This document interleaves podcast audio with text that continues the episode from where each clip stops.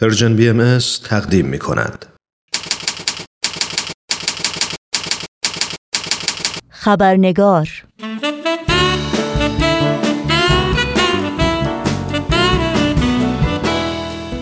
دوستان و دوستداران خبرنگار نوشین آگاهی هستم به شما خوش آمد میگم و خبرنگار این چهار شنبه رو تقدیم می کنم قبل از اینکه به میهمان برنامه امروز خوش آمد بگیم و پیرامون موضوع بخش گزارش ویژه این خبرنگار به گفتگو بپردازیم. نگاهی گذرا داشته باشیم به پاره از سرخطهای خبری در برخی از رسانه های این سو و آن سو و فراسوی ایران زمین. زینب جلالیان زندانی کرد به بیماری ویروس کرونا مبتلا شده است.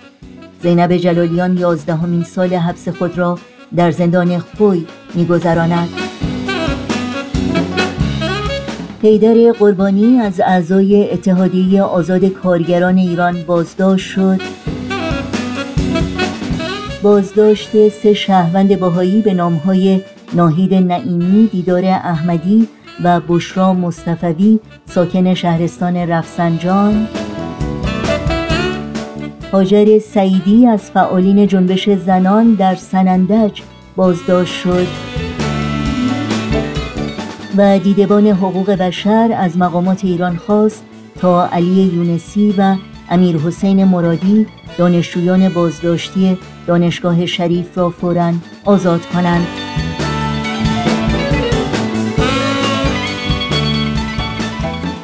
و اینها از جمله سرخطهای خبری برخی از رسانه ها در روزهای اخیر بودند.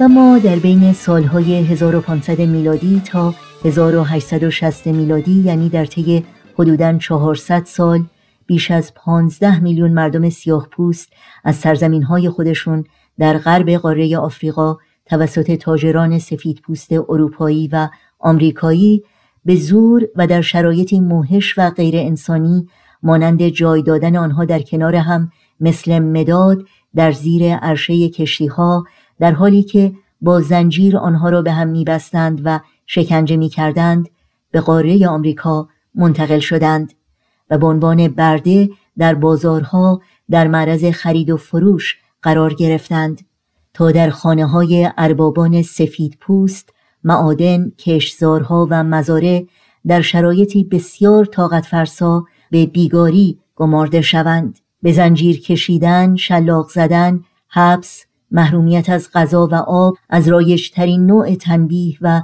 مجازات هایی بود که حتی برای کوچکترین اشتباهات خودشون تحمل می کردند و چه بسیار که در زیر این شکنجه ها جان می دادند. بعد از پایان جنگ داخلی آمریکا در سال 1865 میلادی یعنی بیش از 150 سال پیش و صدور اعلامیه آزادی بردگان تبعیض نژادی علیه سیاه پوستان آمریکا به گونه دیگری شکل گرفت برای دهه های متوالی سیاه پوستان آمریکا در استفاده از حقوق مدنی و سیاسی خود مانند حق رأی یا تحصیل در مدارس و استفاده از اماکن عمومی و خدمات اجتماعی مورد تبعیض قرار می گرفتند. جداسازی جامعه بر اساس رنگ پوست در بسیاری از ایالتهای امریکا همچنان متداول بود تا اینکه جنبش برابری خواهی و یا جنبش مدنی سیاه پوستان آمریکا به رهبری مارتین لوتکینگ منجر به تصویب لایحه‌ای در سال 1965 میلادی شد که تبعیض و اعمال نابرابر قانون در مورد سیاه پوستان آمریکا را مردود و غیرقانونی اعلام کرد. اما این لایحه تاریخی نیز تبعیض نژادی را در این کشور ریشهکن نکرد. قتل جورج فلوید مرد 46 ساله سیاه پوست آمریکایی که حدود دو هفته پیش در شهر مینیاپولیس در ایالت مینسوتا به دست یک پلیس سفید پوست آمریکایی در انظار عموم صورت گرفت نمونه است از تداوم چرخه ویرانگر خشونت علیه سیاه پوستان و نفوذ آفت مزمن نجات پرستی در اخشار مختلف جامعه از جمله نیروی پلیس که بارها و بارها اتفاق افتاده است. این واقعه اخیر که توسط رهگذری فیلمبرداری و منتشر شد اعتراضات شدید و گسترده ای رو نه تنها در ایالات متحده آمریکا بلکه در بسیاری از کشورهای جهان برانگیخت و موزل تبعیض نژادی رو که به طور سیستماتیک و سازمان یافته علیه سیاه پوستان اعمال میشه بیش از پیش برجسته کرد. در مورد موزل تبعیض نژادی در جامعه آمریکا گفتگوی کوتاهی داریم با خانم دکتر طاهره اهدیه پزشک و محقق علوم اجتماعی که به خصوص در زمینه تبعیض نژادی در مجامع گوناگون سخنرانی کردند.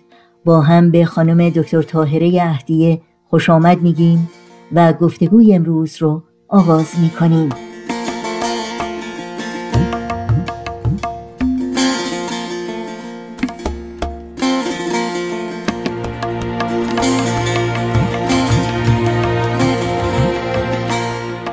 خانم دکتر طاهره اهدیه به برنامه خبرنگار بسیار خوش آمدین. ممنونم که وقتتون رو به این برنامه دادین. من هم به نوبه خود از دعوت شما برای شرکت در برنامه تشکر می کنم و امیدوارم از این طریق بتونم خدمتی به هموطنان عزیزم در ایران بکنم.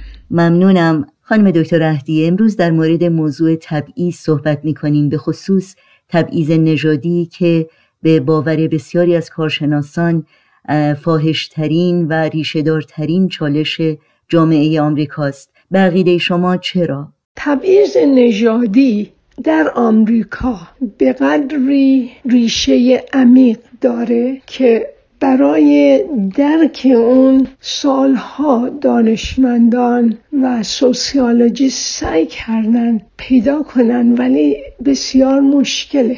یکی از قامسترین تعصبات در آمریکاست ولی تمام تعصبات باعث بدبختی هم کسی که تعصب داره و هم کسی که بر او تعصب وارد میشه مزره مثلا در هندوستان من می‌دونم که تعصبات کلاسی دارن. یعنی اگر یک کسی از یک فامیلی باشه که به نظر از یک کست بالاتری است اون مقام بزرگتری داره. در بعضی نقاط مثلا در ایران هز کلاس پرجدیس یعنی اگر یک کسی دکتر هست یا سرهنگ هست خیلی از کسی که قصاب هست به نظر مهمتر میاد. و هیچ کدوم از اینا صحیح نیست. برای که بزرگی انسان به اخلاق و رفتار و کمالات اونه و چطور به نوع بشر خدمت می‌کنه. نه به اسم و مقام و رنگ و پوست.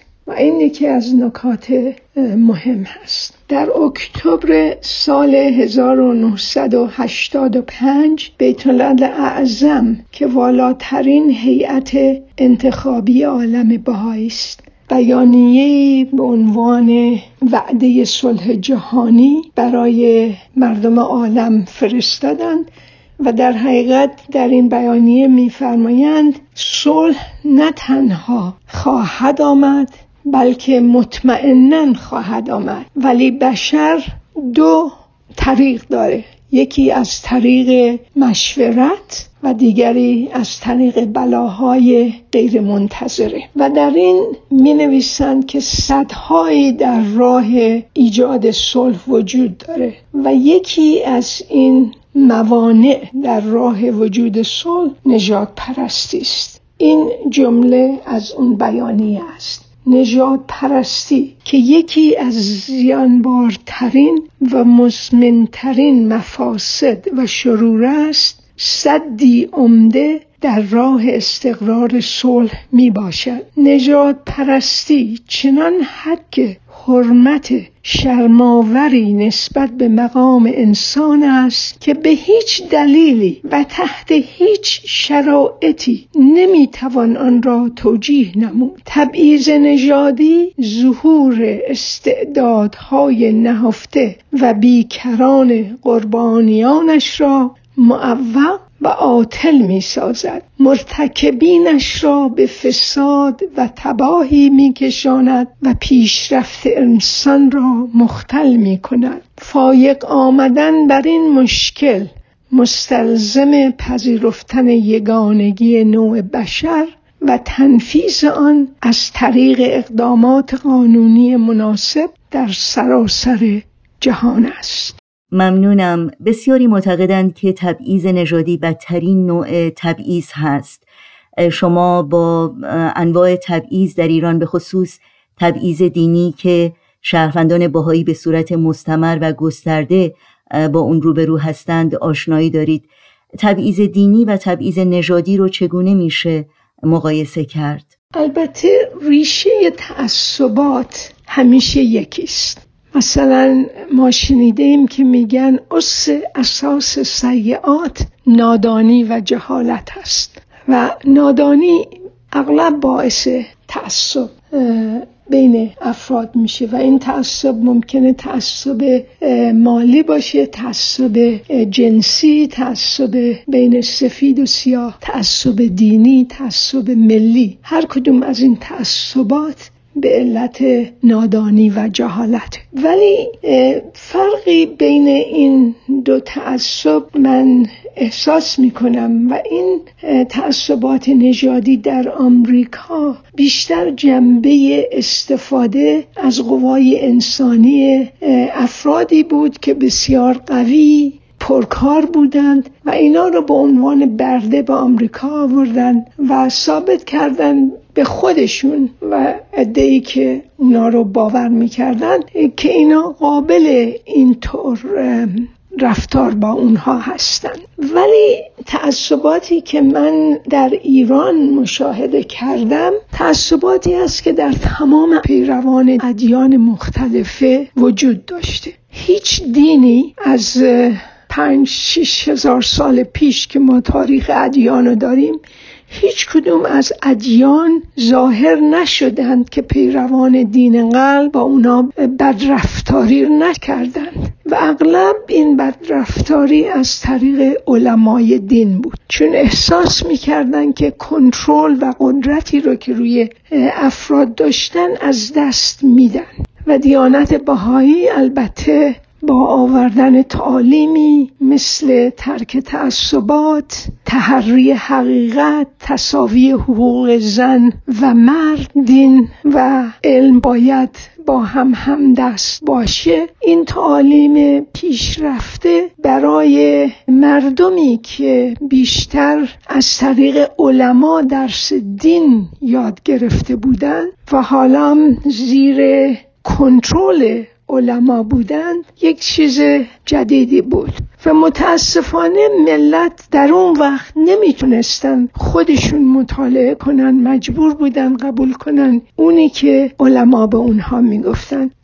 ولی خوشبختانه در سالهای اخیر ما متوجه میشیم که تعداد زیادی از شهروندان ایرانی مخصوصا جوانان از طریق اینترنت دارن مطلع میشن که اون داستانهایی رو که درباره بهاییان و دیانت بهایی شنیدن حقیقت نداشته. یعنی بهایا خیرخواه ملت ایرانن. بهایا حضرت محمد و اسلام رو قبول دارن. وقتی که حضرت عبدالبها بعد از سالها در زندان به آمریکا تشریف آوردن و در کنیسه ها و کلیساها صحبت کردن اغلب در بیانات خودشون از اسلام دفاع می کردن. پس ما باید بدونیم که دیانت بهایی به تسلسل ادیان اعتقاد داره که بشر امروز احتیاج به تعالیمی داره که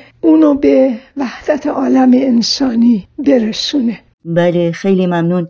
قتل آقای جورج فلوید مرد سیاه پوست آمریکایی که اخیرا به دست یک پلیس سفید پوست در آمریکا کشته شد خشم مردم آمریکا را برانگیخت و منجر به اعتراضات گسترده نه تنها در آمریکا بلکه در بسیاری از کشورهای جهان شد. اما این عکس عمل واقعا عظیم نمی‌تونه تنها به خاطر مرگ یک فرد باشه. بقیده شما ریشه های این خشم و این اعتراض از کجاست و چگونه باید اون رو درک کرد؟ توضیح شما درباره تعصبات نژادی در آمریکا بسیار صحیح و درست بود. زیرا که این تعصبات نژادی در آمریکا فقط رابطه بین سیاه و سفید امروز نیست. درباره کشته شدن یک مرد سیاه به دست یک پلیس سفید پوست نیست. شروع این اختلافات نژادی از اوائل ایجاد آمریکا شروع شد. وقتی که به خاطر استفاده از قوای انسانی یک قشری از بشر آمریکایی‌ها و اروپایی‌ها به آفریقا رفتند و عده زیادی از مردم اونجا رو به بردگی آوردن مردها و زنها و بچه ها رو از هم جدا کردند و اونا رو به کارهای سخت و بردگی به کار بردن و برای اینکه مردم رو قانع کنن که این کاری که می‌کردن صحیحه اغلب اظهار می‌کردن که اینها انسان نیستن یعنی مقام یک فرد سفید خیلی بالاتر از مقام یک مرد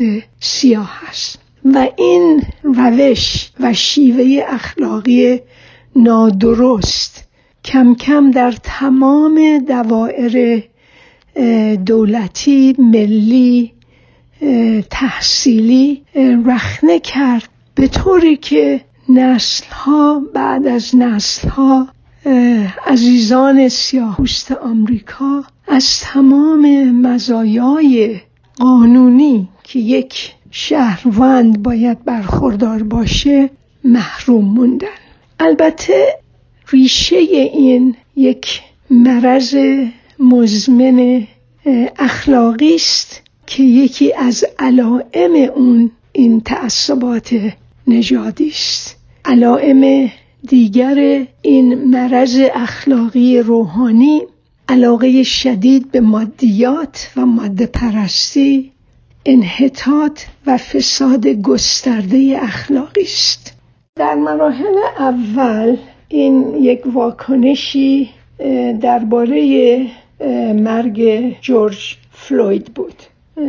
چون این یک زخم جدیدی بود که به روح پاک هموطنان رنج دیده سیاه پوست آمریکایی بود. ولی بعد که تعداد زیادی از نقاط مختلفه به خیابان ها ریختند و تظاهرات کردند برای شکستن این بت نجات پرستی و تعصبات نژادی و احساساتی که یک قشر بشر صد درصد از تمام مزایای که حق اونهاست برخوردار نیستند و این چالشی که حضرت عبدالبها در بد ورودشون به شهر نیویورک فرمودن یکی از بزرگترین چالش های آمریکاست. من امیدوارم که این باعث بشه که ما تغییراتی در تمام دوائر دولتی و ملتی به وجود بیاریم.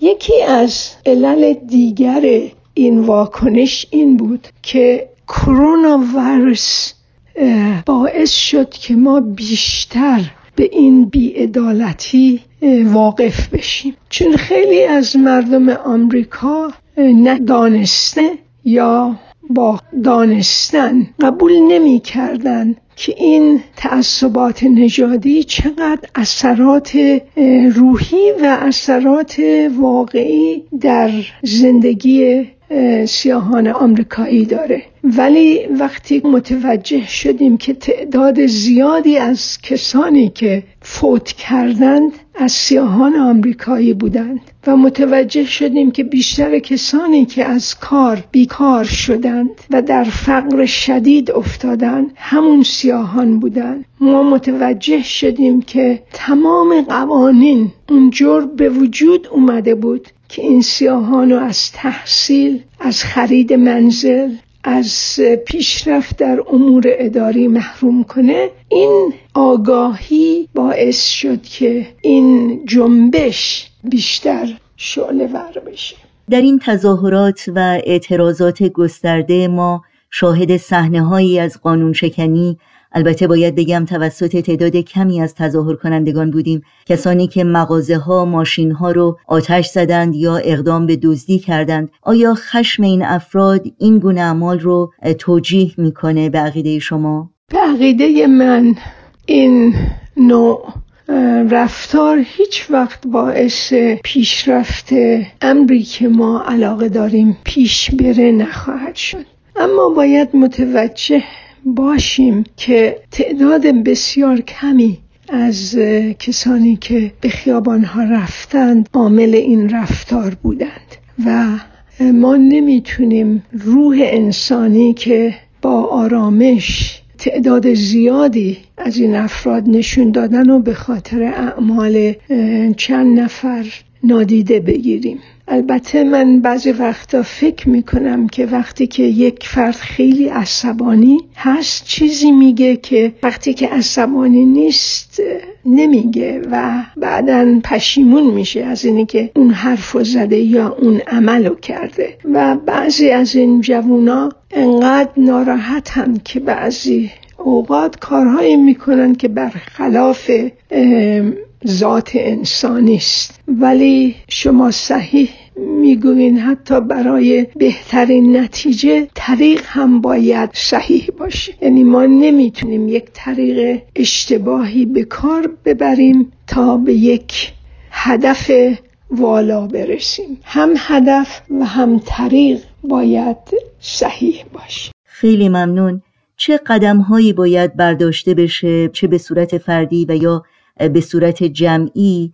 تا ریشه تبعیض از بین بره. فکر کنید اگر شخصی به طبیبی مراجعه کنه و تب داشته باشه. این تب به علت یک مرض داخلی است. بنابراین طبیب باید مرض رو کشف کنه و مرض رو درمون کنه. اگر ما فقط تب رو قطع کنیم و با دادن قرص آسپرین تب و تخفیف بدیم به درمان مرض کمک نکردیم. مرض روحانی که بشر به اون مبتلاست و گفتیم علائمش یکی از علائمش این تعصبات نژادی است. علت اصلی مرض عدم شناسنایی وحدت عالم انسانی است. قبول این حقیقت باعث میشه که ما تمام بنیادهایی رو که برپا می‌کنیم بر اساس وحدت عالم انسانی تأسیس بشه